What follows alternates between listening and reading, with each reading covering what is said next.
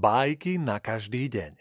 Podcast Prešovského divadla Portál pre malých i veľkých.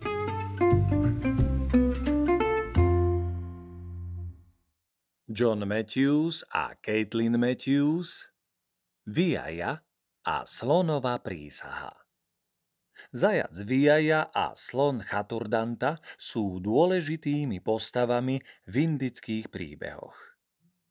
Pred mnohými rokmi, počas suchej sezóny, keď bola zem popraskaná a prašná, zvieratá zúfalo túžili po vode. Pri mesačnom jazere, posvetnom mieste mesačného boha, nastal pri východe slnka zhon. Pretože malé aj veľké zvieratá do seba strkali na pobreží jazera. V tej tlačenici bolo veľa zajacov ušliapaných pod nohami stáda slonov. Keď sa mesačný boh Silimuka, veľký zajac, ktorý žije na mesiaci, dozvedel tieto smutné správy, veľmi sa rozhneval. Zavolal k sebe svojho vyslanca, Viaju, a povedal mu. Rýchlo choď za Chatordantom, kráľom slonov, a povedz mu, nech si jeho stádo nájde iný zdroj vody. Povedz mu, že keby ma neuposlúchol, padne na ňo hrozný trest. Vyjaja, vyslanec zajacov, bol medzi zvieratami preslávený svojimi vyjednávacími schopnosťami. Prišiel k vysokým stromom, v ktorých v tieni sedel Chaturdanta. Vyjaja Vyliezol na kameň, aby si ho slon všimol a hlboko sa poklonil. Veľký kráľ všetkých slonov, môj pán, mesačný boh Silimuka ma vyslal za tebou na rokovanie. Je nahnevaný, že si znesvetil chladné vody jeho jazera a zabil zajace, ktoré sú pod jeho ochranou. Ak Silimuka zošle dážď, Nebudeme už musieť chodievať piť vodu z mesačného jazera. Odvetil Chatordanta, malátny z neznesiteľného tepla. Vie tvoj pán, že vodné zdroje sú takmer prázdne a že rieky sa zmenšili na tenučké pramienky? No Viaja nepovolil. Kráľ Chaturdanta, musíš prisahať, že ani ty, ani tvoje stádo z toho jazera už nebude piť. V opačnom prípade dostaneš príučku. Aký trest by mohol byť horší ako smrť smedom? Opýtal sa Chaturdanta. Silimuka, pán nárastu a poklesu, môže zakázať pôrody ďalších slonov. Bez mladých slonov tvoje stáda vyhynú podotkol Viaja s vážnou tvárou. Chatordanta sa zamyslel. V tom prípade prisahám, že žiaden slon sa už nikdy nenapije z mesačného jazera.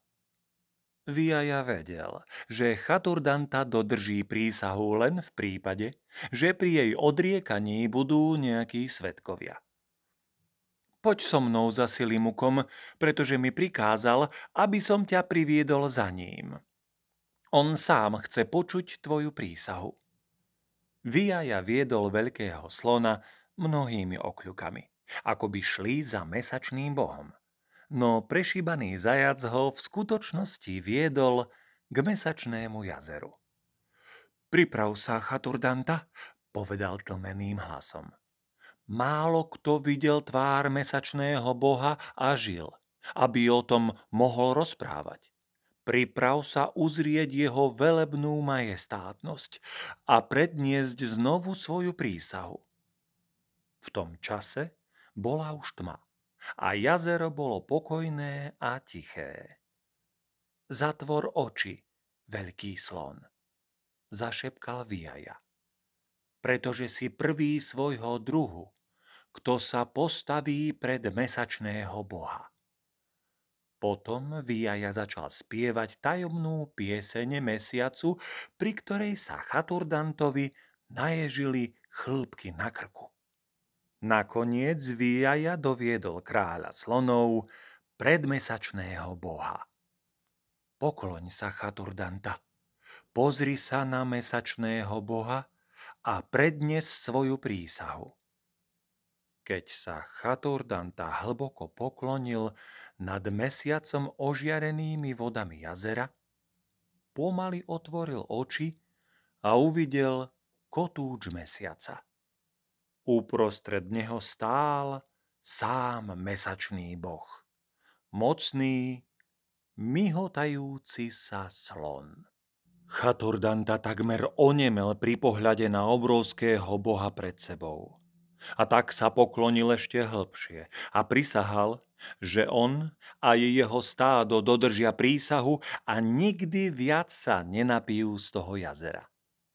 Potom Viaja odviedol kajúcneho slona preč a pritom ho chválil za jeho veľkú odvahu, že sa postavil tvárou v tvár mesačnému bohovi. Vo svojej múdrosti a prefíkanosti Viaja prinútil Chaturdantu prisahať na to najsvetejšie, čo slony poznajú. Na jeho vlastný odraz na hladine vody. A vždy, keď od tých čias Silimuka zoslá dážď, aby ochladil zem, Chadurdanta povedal svojmu ľudu.